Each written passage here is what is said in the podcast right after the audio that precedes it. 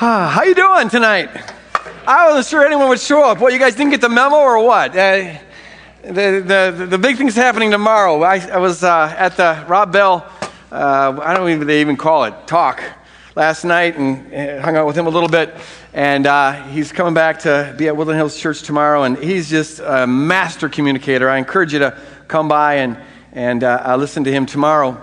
Um, I also want you to really consider being part of one of the small groups uh, temporary small groups for this Compassion by Command because it's going to be fantastic. Uh, we have had you know, the issues of poverty on the front burner for some time, but uh, we've never had the kind of concerted effort that we're going to put into this, this time, this fall, for 10 weeks. And it is just going to be an intense, very informative, somewhat confrontational, for some revolutionary study. And so I want to encourage you to consider leading one of these small groups. Uh, we need people to step up and say, okay, I'll host this. We do all the training. It's easy. Uh, but without leaders, it just doesn't happen. So please pray about that and, and, fill out the bulletin and turn it in, fill out the thing in the bulletin and uh, turn it in. Now, what I want to do tonight is uh, something we've never done here. Uh, you know, we've done it here, but never in a church service. Um, I was kind of wrestling with what I should do here. Uh, I, right about here would be good, don't you think? Yeah. Okay, there. You, you, you kind of get a, you're getting a little inkling what's going on here, aren't you? So I was thinking, what should we do here on a Saturday night? Uh, you know, I, I, I don't want to like go ahead in the book of Luke because then you guys would be ahead uh, of the rest of the church, and that I'd be doing two sermons every weekend. That's not going to work for me. So I was saying, Lord, what would you like us to do here on a Saturday night? Kind of a small, intimate crowd. And then this tornado hit. And so I, it occurs to me there's a teaching moment here. And I want to have a Q&A time, if I could. Uh, so I want you to already be thinking of questions. Now, the questions can really be about anything. And we're just going to go take questions and, and whatever. Uh, we'll, we'll come 6.30 or 6.20 or whenever we peter out, we'll stop. Uh, but they can be about anything. But I'm going to focus first on this, what I think is something of a teaching opportunity, especially for those who are maybe new to this church, about the problem of evil. One of my favorite topics, as some of you know. And uh, this tornado provided an occasion for that. So I want us to think about this. And while I'm thinking, you be thinking about questions. And unfortunately, we, you know, for our Q and A's, we have people write them out, and you know, so you don't have to stand up and actually be the one who, you know, everyone knows you're asking that question. But this is sort of spur of the moment, and so we're not being very fancy. So you have to step up and talk in the microphone, okay? So be getting your courage up and getting your questions ready. So on Wednesday, four tornadoes hit Minnesota. They're all pretty minor as tornadoes go, but they caused some property damage. Some of you know about this, it was on the news. Uh, that uh, a local pastor, and I just have a policy, it was very public, uh, but just a policy of not naming names uh, from the pulpit but, but it was on two different news stations that the, the pastor eh, eh, eh, gave an interpretation of one of the tornadoes, one of the damage, some of the damage that was done by one tornado. Uh, it turns out that one uh, occurred over Minneapolis and uh, did some damage to the convention center, but also uh, toppled the steeple of Central Lutheran Church. And it happens that the uh, Evangelical Lutheran Church of America, the ELCA, was meeting in that building. It happens that one of the topics they were discussing, which they ultimately ended up voting to affirm, was being open to uh, gays and committed relationship uh, being ordained in the ministry. And I'm not here to comment on that issue. The issue I want to talk about is that this uh, person and this kind of thinking is pretty widespread, offered the interpretation that this was a sign from God, a warning. And, um, and there was a warning to the ELCA uh, not to condone sin.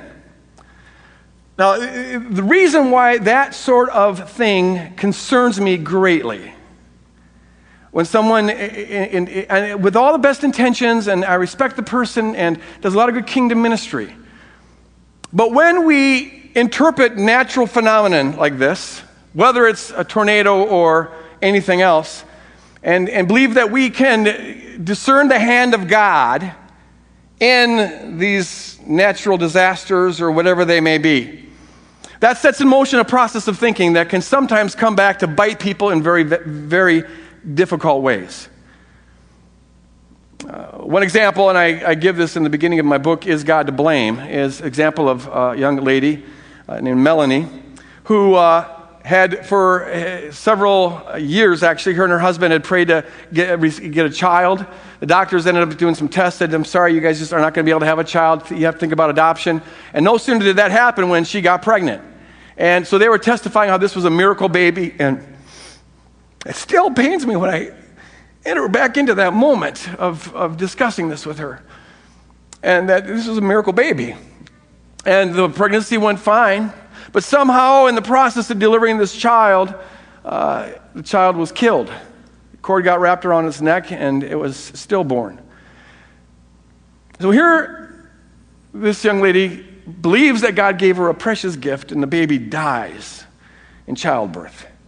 And she went to professor of theology and asked, Why did this happen? And the professor of theology says, Well, God's telling you something. There's a lesson, there's a message, something you're supposed to get out of this. She goes, Well, what is it? And he says, Well, I, I don't know. Uh, but uh, I'm sure that when you get the message, when you, when you learn the lesson, then, then uh, uh perhaps then God will bless you with another child. Now, what that did for her is she believed that and she went on, but actually, the, the presenting issue for her when she spoke with me was that she had lost all passion for God. And uh, she was wondering how, why that was, and that's when I found out. I asked, when did this lack of passion begin? Because she said she used to be so vibrant, and it was right around the time that her baby died. And my response to her was this it doesn't surprise me a whole lot that you've lost a little bit of passion for God. Because if, if, if, I'm, inter- if I'm hearing the story you were told straight, God blessed you with a child only to kill your child in order to teach you a lesson, but he doesn't tell you what the lesson is. But maybe if you figure it out, then he'll give you a baby back. Kind of hard to get excited about that picture of God, if you ask me. I, that would take the wind out of my sail a little bit. And so we were able to talk around that issue and bring a different sort of interpretation to that issue. You know, here are some of the questions that I would raise about this interpretation of this tornado, just to look at this rather minor object lesson compared to the one I just gave you. And just be thinking about this and be thinking of questions you want to ask. But, but uh, and, and, and, for those of you who read my blog on my own website, uh, this will be a little bit repetitious, uh, so excuse this, but it only lasts for 10 minutes and then you can ask questions, so uh, bear with me. But here's a, here's a question What about all the other damage that the tornadoes did? What, what's the message there? Was God angry at the convention center? Uh, you know, someone said that Rod Stewart was going to supposed to be singing that night or singing the night before. Maybe God doesn't like his music. I don't know. But, but, but what was the message there? Or there's a school in North Branch that got damaged. What was, uh, what was God communicating there? Was, the, was that school maybe too affirming of, of, of gay kids or something? What was the message there? And if you're going to ask that question, broaden it out to what happened that, that, that same day in other parts of the country with tornadoes. Uh, that same day, around the same time, down in Illinois, another church was destroyed by a tornado. Uh, it was odd. The only thing that was left standing was the church steeple. The church uh, had been there for over 100 years. The only thing left standing was a steeple. What is the message there? I don't know anything about the theology of that church, but, but there must be a point there, right? If there's a, if, if there's a point to all of this, well, then we're very much kind of like uh, reading tea leaves or something, trying to discern the pattern in the tea leaves. And uh, it, it's, it's, it's kind of magical thinking. Uh, what about all the other disasters that happened? Why did this child die but not that child? This house gets struck but not that house? What's the message? What's the point? I ended up doing a little bit of research on this, just a little bit. Not that it, I felt it was that important, but just to sort of dig into it. And I, and I wondered, you know, can you see a pattern? Does, does anyone discern a pattern and see that, that it tends to be people who are the most sinful that, that get struck with natural disasters? Uh, I haven't noticed that yet. But I just thought I'd limit the study to tornadoes, so I did research on where tornadoes, tornadoes strike. Maybe it will turn out that tornadoes tend to strike more in the most sinful places. I'm thinking Las Vegas is going to get it, you know. Or, well, it turns out it's right in the Bible Belt. Oklahoma is the number one place where, where tornadoes do the most damage. That doesn't fit the paradigm, I don't think. Unless God's really mad at them for some other reason, maybe. I mean, now it's anyone's guess. Let's try to discern the hand. And it turns out that the states, This was, really was interesting. The states which are the most liberal in terms of gay rights, Massachusetts, Vermont, they get the least tornadoes. How does that fit the paradigm? See, if you're going to claim to be able to decrypt the meaning of one tornado, it seems like you've got to be able to, if it's going to have any kind of plausibility, you have to be able to generalize it and say, well, here's, here, here's, you know, here's proof that this is the interpretation, that ought to be a pattern. But in fact, the pattern you find is the opposite of what you'd expect to find if God, in fact, is out there kind of spinning tornadoes out to warn or get people uh, to pay for sin or anything of the, the sort. Uh, and the other thing I wonder is this I mean, you can certainly find in the Old Testament examples of God uh, punishing people with natural disasters. Got that. That's Old Testament. But it was clear to the people under a covenantal arrangement what he was doing. There's an arrangement there, a covenant. This is my spokesperson. He's going to, he's to warn you a lot ahead of time and tell you that if you don't change, this is what will happen. And then here are the consequences that will happen if, that, if, if you don't change. There was a clear communication about, about that. But if God's trying to give a message, why is this communication so ambiguous? Why does it have to be left to speculation and guesswork? Uh, is, is, is it, you know, I mean, uh, sorry, but, but if you're going to spank your kid, tell them why. And don't just spank them and hope that some neighbor will guess the right motive. you know, that's just good pedagogy. Uh, tell your kid why they're being punished. But in this case, we're just getting zapped randomly, and then certain people once in a while just offer a guess as to what's going on. And it tends to be that we have all this data, you know, about natural disasters, and it seems to be kind of random. And it, I don't know, but it seems like tornadoes are, are more defined in terms of their frequency by, by where people are located rather than how sinful they are. I, am just speculating on that maybe, but, but it, it seems like it's more. We, I've noticed a pattern that where hot air and cold air tend to come together the most frequently, you have the, more, the most tornadoes. Uh, and why can't we just leave it at that? But when we start then reading our own, what happens is we, we, we put our own theology on the world. And when misfortunes happen according to our presuppositions, we'll notice it. We delete all the rest. And then we end up, well, we can end up if we're not careful. Uh, our interpretations tend to be self serving. When our home gets hit, it doesn't mean the same thing as when that home gets hit because that home, they're worse sinners uh, than, than I am, or they're doing something that I don't approve of, or in my theology, they ought to be getting more punished. And so it tends to be a, a rather self serving sort of theology. Two verses that were offered to support the interpretation given for this tornado were, were these. These are the two main verses. Uh, in, in Mark 4, first of all, uh, we read about Jesus on the boat when the storm hit. And uh, it was nearly swamped. Jesus was in, in the stern sleeping on a cushion. The disciples woke him and said, Teacher, don't you care if we drowned? He got up and he rebuked the wind and said to the, wa- the waves, Quiet, be still. And then the wind died down and it was completely calm. He said to his disciples, Why are you so afraid? Why uh, do you still have no faith? They were terrified and asked each other, and here's the part that was quoted Who is this? Even the wind and the waves obey him. And from this, it was concluded that Jesus controls all the wind and the waves and the storms. And so, if everything is controlled by Jesus, well, then everything that happens must be, have a Jesus motive to it. And therefore, this church having a steeple uh, toppled uh, was a Jesus thing, and the message is blah, blah, blah. Of course, that can really backfire because then that means it's Jesus who took your baby. It means it's Jesus who gave you cancer. Means it's Jesus who's given you your crippling disease. It's Jesus who uh, maybe split apart your marriage. It's Jesus who made you blind. It's Jesus who gave your child leukemia. Go on and on and on. Now, look at, look at that passage. It's interesting to me that, that, yes, the disciples say even the wind and the waves obey him. But they say that after Jesus rebuked the wind and the waves. In fact, he, he uses the word be quiet, be, he silenced them. And the word that's used there is the same word that Jesus often uses when he would uh, confront demons. He would silence them, he would rebuke them and silence them. And the implication is that Jesus is here treating a storm like it was a demon. The implication I submit to you is that here's the thing if Jesus was already controlling the storm, why would he need to rebuke it? The, the, the rebuke is the exception. He, re- he rebukes it precisely because he's not controlling it. And then he suggests that what is controlling is something demonic. This world is under a curse, and if we weren't under this curse, we would have authority like Jesus just demonstrated there.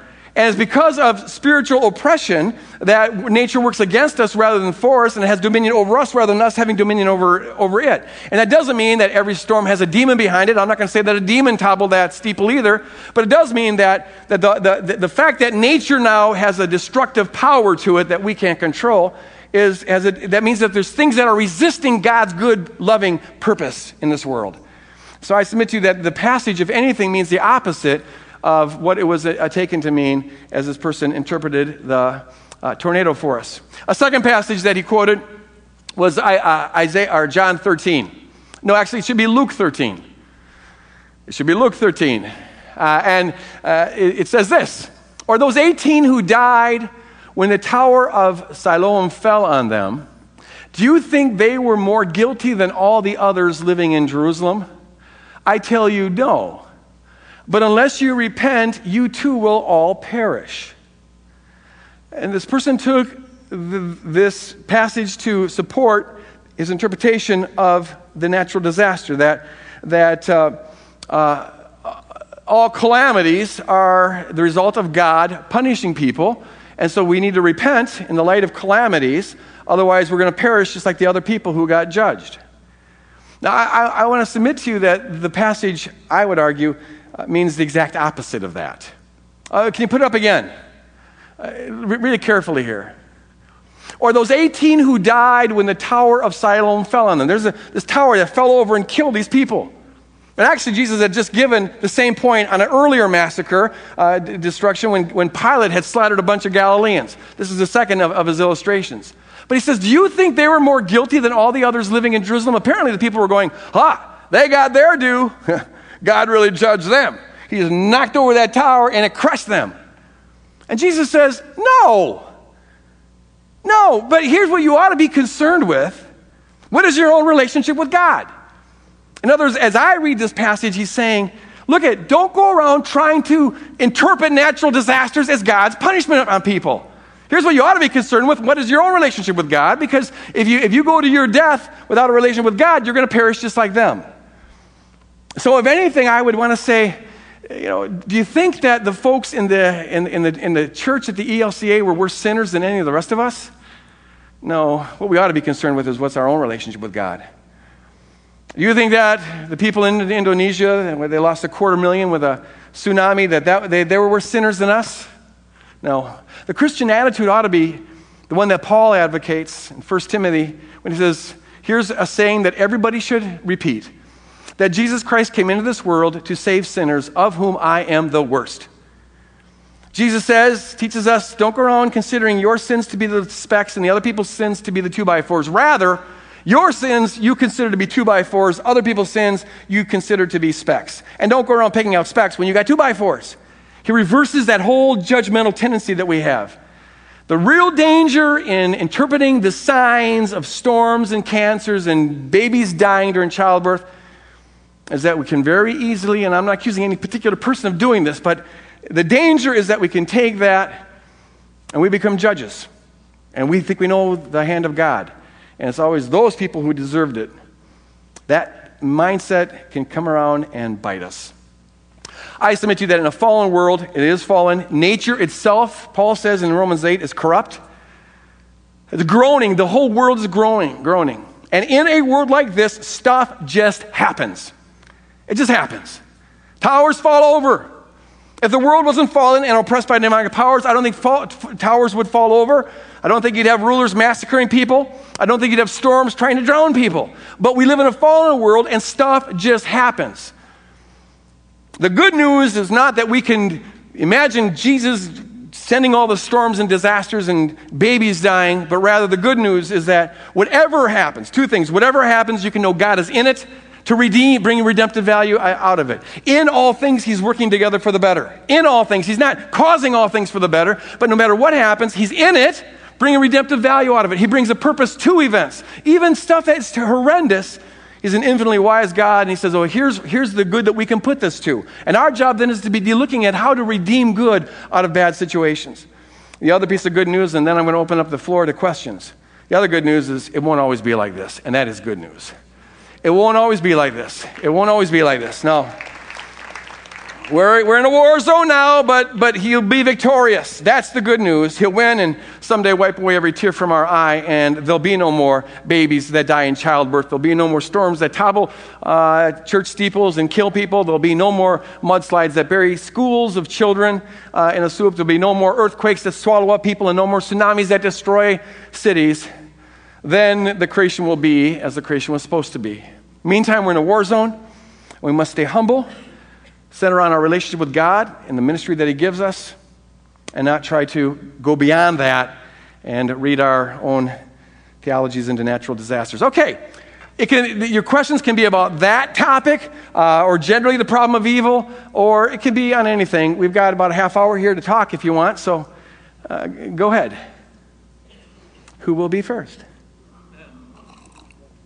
Come on down. And try to keep your questions brief, okay? And, and we can't go into a long dialogue here, so please ask your question and then just let me try to take a stab at it. And, and, and if you have, if it wasn't adequate, talk to me later. Okay. Right. Um, I agree with what you're saying. Um, Can you tell me your name? Mary. Mary. Hi, Mary. Hi. Um, I would like to hear, I don't know, your thoughts on the other side of the coin um, as far as like God using natural things to speak to people, like he does a lot in the Old Testament. Um, can God use tornadoes to speak through people, or to speak to people? Okay. Or is that just an Old Testament sort of thing? Okay, very, very good, very good question. Uh, I can't say that God can't do anything. I mean, you know, I, he, he, reserves the right to do whatever he wants, and, and so I'm not going to, I don't have a, mes- a metaphysical rule no tornadoes allowed. I just take it from the New Testament that I don't have any reason to think or to claim to know that any particular tornado or natural disaster was an example of that. Uh, if, if, Jesus is the central revelation of God, he's, he's the Word of God, the image of God, the form of God, the perfect expression of God, the radiance of His glory. If you see me, you see the Father. This is what God's heart is ultimately like. Now we have this full revelation. That that has to be the interpretive grid through which I look at the rest of the Bible and the rest of the world. And when I have that interpretive grid, I just don't see anything that would lead me to suspect that anything other than spiritual warfare is going on when natural disasters occur. Now, if God can do whatever He wants, He's God. But my question is, how would I know that if He did do that? And, and I would have to, I think God would have to tell me, hey, Greg, here's the deal. I'm going to knock over that church steeple because I'm really mad about this then I would know, but I wouldn't expect anyone to believe me if I said it out loud. You'd have to you know, have a more mass communication kind of thing if, if, if that was uh, going, going, going, to happen. So, so the, the main thing is, is uh, what's called epistemological humility. Uh, humility in, in terms of knowing what we don't know and being okay with that. With regard to the Old Testament, that is a much more complex question. I'm in the middle right now, and I, have said this before, I think, of, of uh, I've been wrestling with this thing for a long, long time. And uh, I'm now uh, in the process, about halfway done with a book called Jesus versus Jehovah with a question mark. Jesus versus, because it looks like there's this sometimes so polarizing. And, and, looking at how do we understand the Old Testament in the light of what we know about God in the New Testament. Uh, and uh, basically, the, the, here's, here's uh, this is the last thing I'll say because we got to get to other questions. But um, if uh, it'd be like this if I'm walking down the street, let's suppose downtown uh, St. Paul, and it's a busy, uh, busy street, so I can't get across to see my wife on the other side, but I see her in the middle of the afternoon, just walking along. And I see my wife there, uh, and, uh, and she's coming upon a, uh, a, a, person who looks like they're blind and, and disabled in other ways, like they're, they're crippled, okay? And so he's on the street corner, and they're begging. I, and I'm looking at my wife coming up to this person. I'm thinking, oh, she's just going to probably pour all of our money in that guy's begging can there because that's what she does. And maybe strike up a conversation with that because he's just this warm and compassionate, loving person. Because I know my wife. I've been married 30 years. Just celebrated our 30th anniversary last week. Woohoo! Well, what if all of a sudden I see her walk up there, she talks to, for, to him for a second, and all of a sudden she knocks the can out of his hand, knocks off his cap, spits on his face, and kicks him to the ground, mocking him, laughing, and then runs off. Now I would be like, whoa, what was that? What, what, what, what just happened there? No, I, I, since I can't talk to her, I, I can do one of two things. I either should say, well, gosh, I guess I really didn't know my wife very well. After 30 years, you'd think. But turns out she's just got this decadent side to her, treating, you know, beggars. Or I could say, no, wait, I know my wife. 30 years, I, I know her. I trust her. Something else must have been going on. And now I'll try to imagine a story which, if it's true, would explain what else was going on. Maybe, for all I know, she got recruited as part of an FBI sting operation because that guy really wasn't a blind beggar. He was a terrorist, and she was to, to, to cause a diver- diversion or something. However implausible it might seem, it'd be more plausible to me than that my wife actually was acting like that. That's kind of how I feel with the Old Testament. I see Jehovah just doing some of this, you know, stuff that looks so different from what Jesus did. Well, I'm not, I, I, can even say, gosh, I guess Jesus doesn't tell the whole story about God. God's got this really nasty streak, you know, he was having going through a bad period back then or whatever. Or I'll say, you know what, I believe this is what God really is like. He's a God who dies for sinners on Calvary praying for their forgiveness. And then I'll say, you know, what else was going on back there? And, and try to imagine a story which, if true, would explain that. And that's kind of what this, what I've tried to do there, but I don't have time to go into that right now. Okay, yeah, good. Next question over here. Hello there. Hi, Greg. Uh, Tell everyone your name. Uh, Sandy is my name. Uh, you don't have to answer this now if you don't want to. Well, but I'll throw out the most general form of the question. Okay. What? How might one change or alter one's theology as a result of the Holocaust or genocide? Okay. How might one change their theology as a result of the Holocaust, or, or, or should one?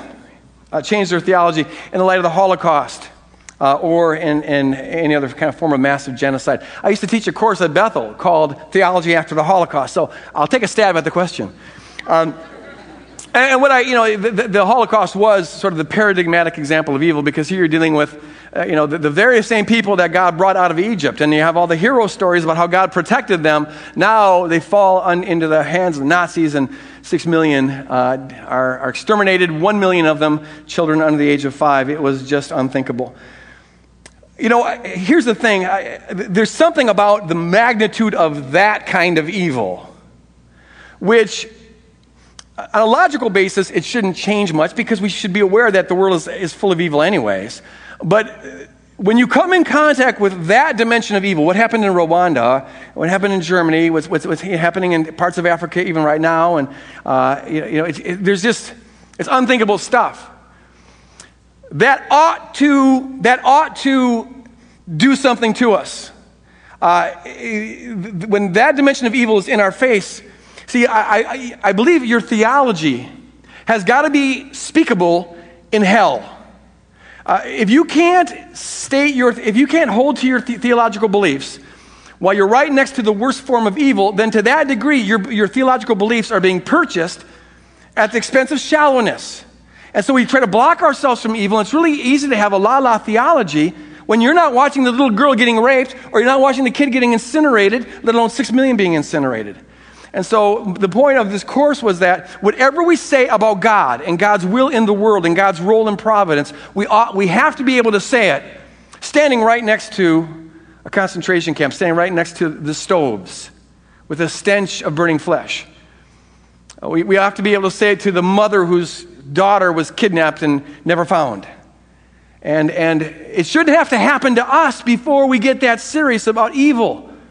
And this is a, it often happens that you know, someone holds to a theology, it's just working for them, but then when it's their kid who dies or their husband who leaves, or I, have even seen theologies crack on rather shallow things by global pain standards. Um, but when it happens to them, all of a sudden it's like, whoa, how could God do this? My, my feeling is, I, you know, y'all want to have compassion on that, but on the other hand, why did it take happening to you for you to ask that question? Because this is happening every day all over the world. We live in a world for, to, in which, for a good portion of people, life is a perpetual nightmare. And we, our theology ought to be able to be spoken, has to be able to be spoken in the face of the worst nightmare, like the Holocaust. So, those kind of things sometimes serve to wake us up and, and do, do some rethinking uh, about our, our views of God and, and things of that sort. Excellent question. Yes? Hey, Greg. Um, and if, if, you're not able to come to the microphone but want to ask the question, just raise your hand and we'll bring the microphone to you. billions of people have never had the opportunity to know Jesus. Young people, babies, of course, never had the opportunity. There are other people that grew up in such dysfunctional situations where they never really knew what, that, what, what it was about. Right. So, how does God ultimately deal and treat those folks? Oh, excellent question. Um, so the question is, they asked me to repeat the question because they're taping it. The question is, uh, you know, billions of people uh, never have a chance to hear about Christ, or if they hear about Christ, uh, the Christ they hear about is not, nothing to be attractive. Uh, you know, the, the representation of Christ is, is just sometimes uh, cruel. And, um, and so, how does God treat those people, or people who were born before Christ, or, or never reached with the gospel, or died before the age where they could understand anything, or, or born mentally incapacitated? It, it, that whole gamut. And here's, here's, here's kind of how I approach that. Um, on the one hand, I, I want to hold two things in tension here, really. On the one hand, uh, you know, the, the, the, the thrust of the New Testament is to say, believe on Jesus Christ and you'll be saved. And that's not a magical formula. That's rather enter into a trusting, faith filled covenant relationship with Jesus Christ, make him Lord of your life, live in that way, and you will be saved. The word saved there is not just escape hell, but you'll be transformed. The, the shalom of God will begin to invade your life as you walk with him and trust in him and grow. Uh, and that is a matter of urgency. I, there is that the, the wholeness of God now and forever comes through the person of Jesus Christ. And so I want to be evangelistic and have a heart for the lost and to reach out to people and, and to share the gospel and to try to bring as many people as possible into the good news. On the other hand, I find a lot of good biblical reasons to believe that God isn't limited to that formula he just gave me. God is God. And so I find all sorts of people in the Old Testament who didn't know Jesus, but they end up showing up in Romans uh, or in Hebrews chapter 11. Uh, and uh, here's the thing Jesus says, you know, no man goes to the Father except through me, right? And that, that uncovers everybody. And yet there are people who didn't know him who end up in heaven, which tells me that more people are covered by the work of Christ than who know about Christ. We can never limit the grace of God. And, and so, um, I, I look at all people with a sense of hope. In fact, Paul makes some incredible statements sometimes. He says, As all were in Adam, so all are in Christ. And, and every knee shall bow and every tongue shall confess. And I think he's they're expressing the purpose of God, God's purpose to drive towards this universal embrace, which gives me hope. It just, it just gives me hope. Paul says in Acts 17 that God, in the dividing up of the nations, he works in their times and boundaries and in every, uh, every human heart to get people to grope for him and possibly find him, though in fact he's not far from any of us. Now, obviously, most of the cu- cultures and countries that Paul's talking about in Acts 17 at that time didn't know Jesus. The gospel hadn't spread that far. And yet, Paul says they can find him there, which tells me that God judges people on the basis of the orientation of their heart. Uh, he, he knows you know, what we, what we believe is, is just the tip of the iceberg when it comes to the whole human person. God knows the whole person. It says in Samuel that uh, we look on the outside, but God judges the heart. And so, and that's something we can never know. It's hard enough to even know your own heart. And so our job is to love and to bless and to preach and to share and trust that God will always do the right thing. Uh, with regard to kids who die before the age of accountability or people are mentally incapacitated, there's different speculations you can give there and give evidence you know, for it. Uh, I, I just am content to say I'm going to trust God on that. I don't think anyone will ever be lost by accident. Oh, if only he'd been born in the right place at the right time. Oh, doggone it. Had a good heart. Had to let him go. If only, I mean, really, if only a jerk hadn't shared Christ with him, if only he was a good person, ah, that jerk just kind of really turned him off. If only the father hadn't abused them, then they wouldn't have had this corrupted idea of God. If only, if only they'd been baptized right, or, you know, whatever. I, I really don't think anyone's going to go to hell on a technicality. the thief on the cross, I mean, my, my gosh, it's like, Lord, can I be with you today in paradise? And I can just see Jesus saying, Well, what was your mode of baptism? Did you say this right prayer? I got Okay, so uh, I want to balance the urgency of, of the gospel and believing in Jesus with this wideness in God's mercy. Amen. Over here. Hi, my name is Kim. Hi, Kim. Hi. Uh, my question is about forgiveness. And um, you know, I know that Jesus teaches us that if someone sins against you and comes to you and asks to be forgiven, you don't forgive them seven times 70 or whatever. Yes. Um, but then, uh, what do you do with the people who don't ask for forgiveness? Uh-huh. The people who are evil to you, um, they don't Very ask good. forgiveness.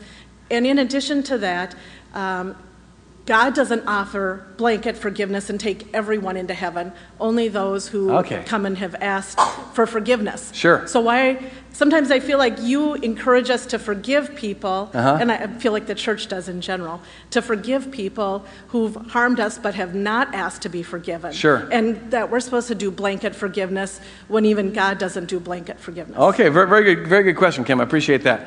Um, so the question is, uh, uh, how, how should we forgive when the other person doesn't want forgiveness or doesn't ask for forgiveness? Uh, and the point was made that even God doesn't do that. Um, that uh, uh, that there has to be a response on our part uh, for that to happen. Here, in a nutshell, I mean, that's a very good question.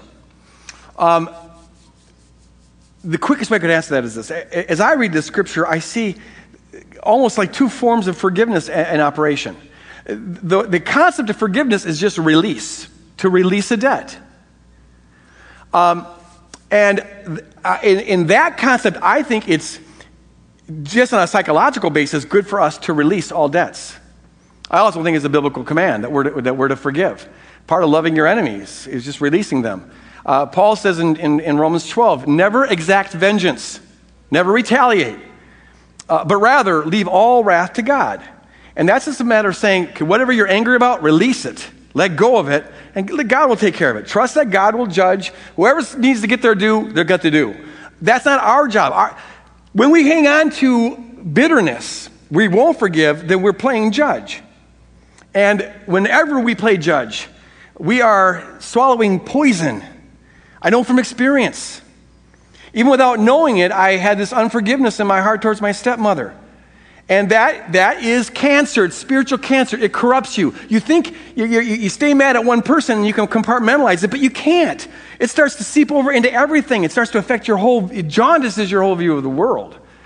It's good for your soul, and I think it's a biblical command to release everything, to let go of it. Uh, now, that doesn't mean that the relationship is forgiven. It doesn't mean that forgiveness has actually occurred relationally. You, you have released it in your soul, but if the person doesn't receive it, well, that it still is on them. Uh, and so, so forgiveness has not been completed. That's true. And God will have to take care of that. But you can't take care of that. If you try to, when, when we, we, we, we, we hang on to anger when something that's valuable to us has been devalued, especially ourselves. And the anger is a way of saying what you did was wrong. And it's understandable. You abused me, you, you betrayed me, you hurt me, and that's what the anger is. And, and uh, that's, that, that is not sin in and of itself. But Paul says, be angry and don't sin. This is Ephesians 4.25 and, uh, 4.24 and 4, 4.25 and 4.26. He says, be angry but don't sin. Don't let the sun go down on your anger. In other words, get rid of it. And then in verse 26 he says, and don't give the devil a foothold. Because the minute you go to bed with that and start ruminating on that anger, you're giving the devil a foothold. He's the prince of darkness. He's conceal it. And he just starts working his little poison and cancer there. So for our sakes, it's good to whatever, whatever it is we're angry about. It's understandable. But if you can get all your worth from God, you no longer need to be trying to insist that the person give you back the worth they stole by whatever they did with for you. Get your life from God, release the cancer. Hopefully, do all you can do to reconcile with the person, but sometimes people just don't want to hear it. You can't take responsibility for that, so you let that go. But also, you don't hang on to the anger. I think that's a very important uh, principle to live by. I, I think that's, that's God's attitude as well. I think Jesus died for all the sins of the world. Now, whether a person receives that or not, whether it gets completed and brings wholeness in their life, is up to them. Uh, we're free agents.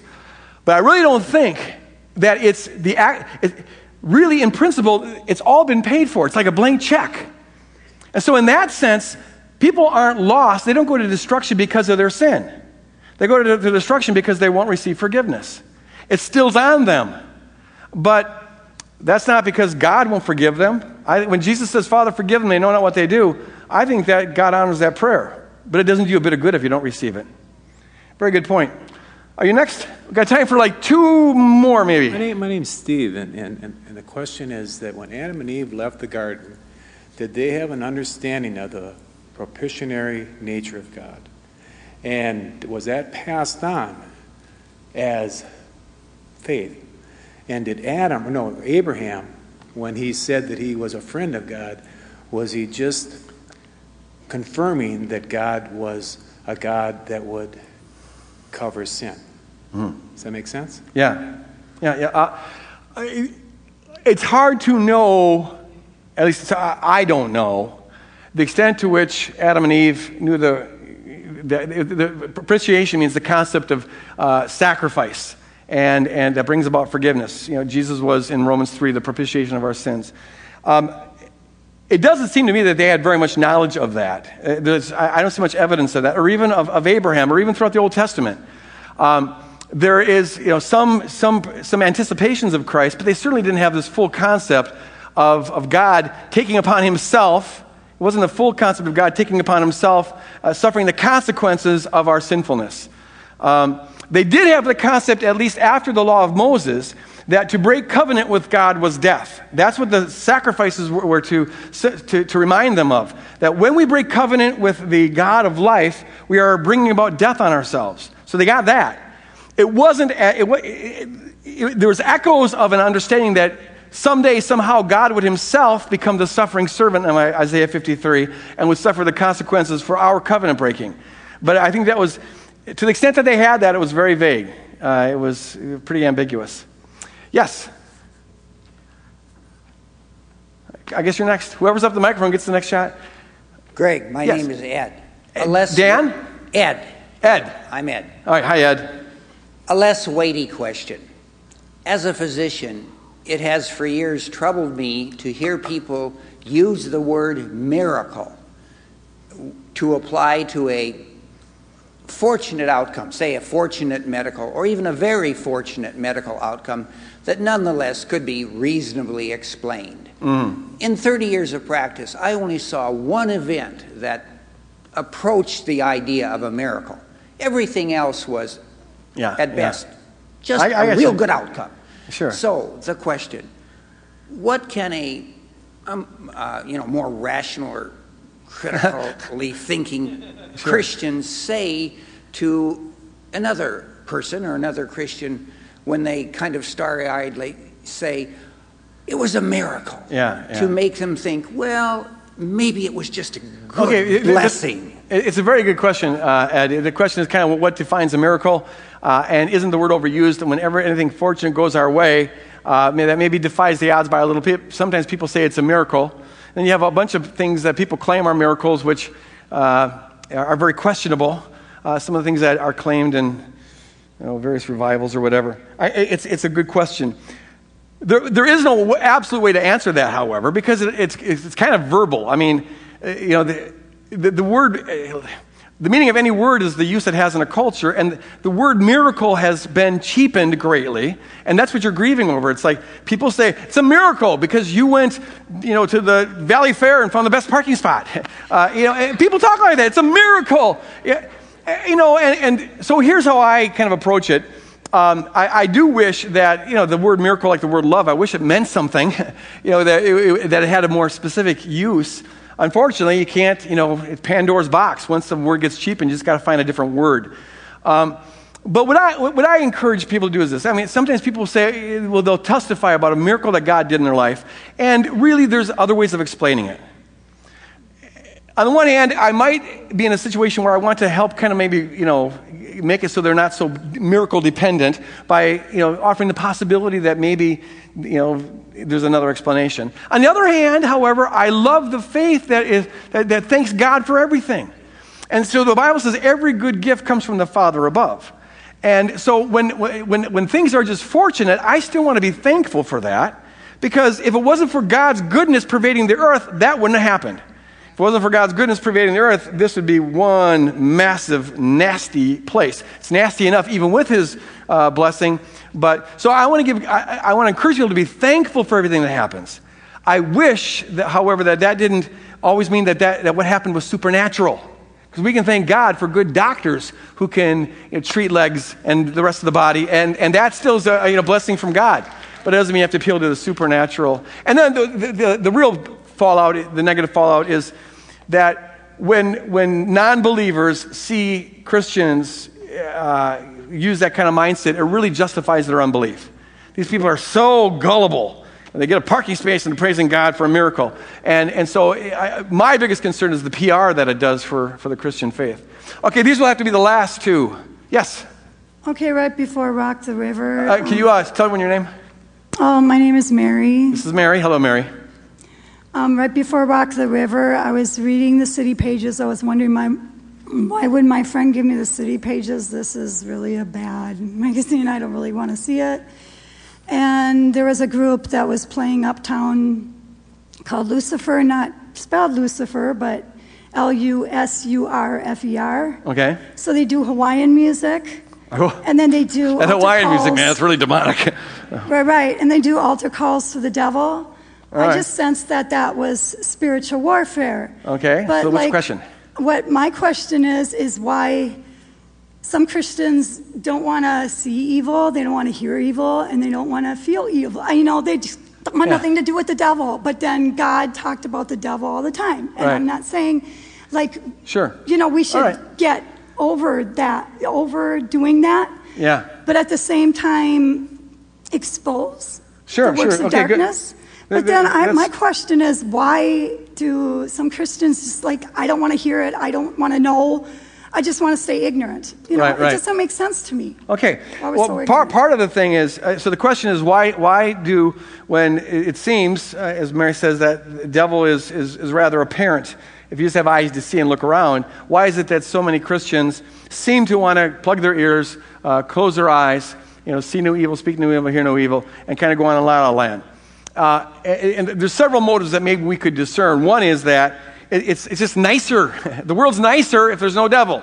Uh, you, you know, it, it's, it's, life's hard enough, and now you throw demons and the devil in the mix, and that complicates things significantly. So, you know, there can be a self motive. Another motive is that, that uh, we're all, to some degree, conditioned by the Western materialistic, naturalistic uh, worldview, uh, which tells us that everything that happens is natural cause and effect. And even though we cerebrally maybe don't believe that, if we're not very intentional at swimming upstream against that, that worldview, uh, we're conditioned by it. I believed in the demonic realm and, and, and, and the reality of the devil uh, ever since I became a Christian at the age of 17. But I didn't really believe it until I had a, a, a very overt encounter that kind of cracked that. I, I had no idea of how conditioned I was by the Western worldview until I had this encounter that was very supernatural and very demonic. And that's, that's kind of what's got me down this course of saying that believing in spiritual warfare is, is very, very important. But the third motive is sometimes a, very understandable reason why Christians don't want much to do with the, uh, the demonic. And that's because a lot of what goes on in the name of the demonic is kind of with a miracle. It's the opposite of miracle. Where some people say a miracle for every little thing that happens, some people see a devil everywhere. And so every headache you have, every little, you stub your toe or whatever, the devil's after me, the devil's going to get me. And so some people look at that and they go, that is lunacy. And so they file all demonic talk under the category of stupidity, just like some file all the miracle talk under the uh, category of stupidity. What we need is kind of a sane, balanced approach uh, to both. It's real, it doesn't mean everything is that, however. Okay, last one, and we'll have to close shop here. Hi, uh, my name's Jennifer. This Hi, is kind of a lighter question. Um, it's a TV watching related question. I'm a science fiction geek, Uh-huh. and my question is how do you judge, how do you know, how do you monitor and check yourself about what you should and shouldn't be watching on TV? I mean, pretty much everybody watches TV. I mean, I'm not talking about pornographic stuff, I'm just talking about Good. movies, other things like that. Okay, good. Thanks for the question. The question is, how, how do you judge what uh, i- you know you should or should not watch on, on television? And I guess my, my response to that is, I mean, for, for parents, that has got to be a very important question. And I, I would want to you know, reiterate some of the things we've sometimes said around here about that, about uh, kids, especially your young- young children. Are, there's so much research now that shows that they are so influenced by what they see on television. And uh, Christians tend to be pretty good at, at, at maybe, maybe not as good as they should be, but at, at being offended by increasing sexuality on television. And, uh, you know, and, and, make sure the kids don't watch shows that have uh, uh, uh very overt, explicit sexual content. Where we're not as good on other things. We don't have much problem at all with shows that glorify materialism and greed, or sh- shows that uh, are incredibly violent, or even video games that are incredibly violent. And I think that a responsible Christian who wants to raise their kids in ways that are uh, that, that look like Jesus and they reflect Jesus' character really ought to be, uh, without becoming, you can't, you can't isolate your kid, you know, lock him in a closet. They're going to they're gonna see stuff, you just got, so you got to be pouring into them, but you want to protect them from those more overt kind of things. Um, with regard to adults, I would say this. I mean, there's some, there's some black and white categories here that Jesus gives us. Don't look on a person to lust after them and things of that sort. Uh, and that would rule out all, all pornography.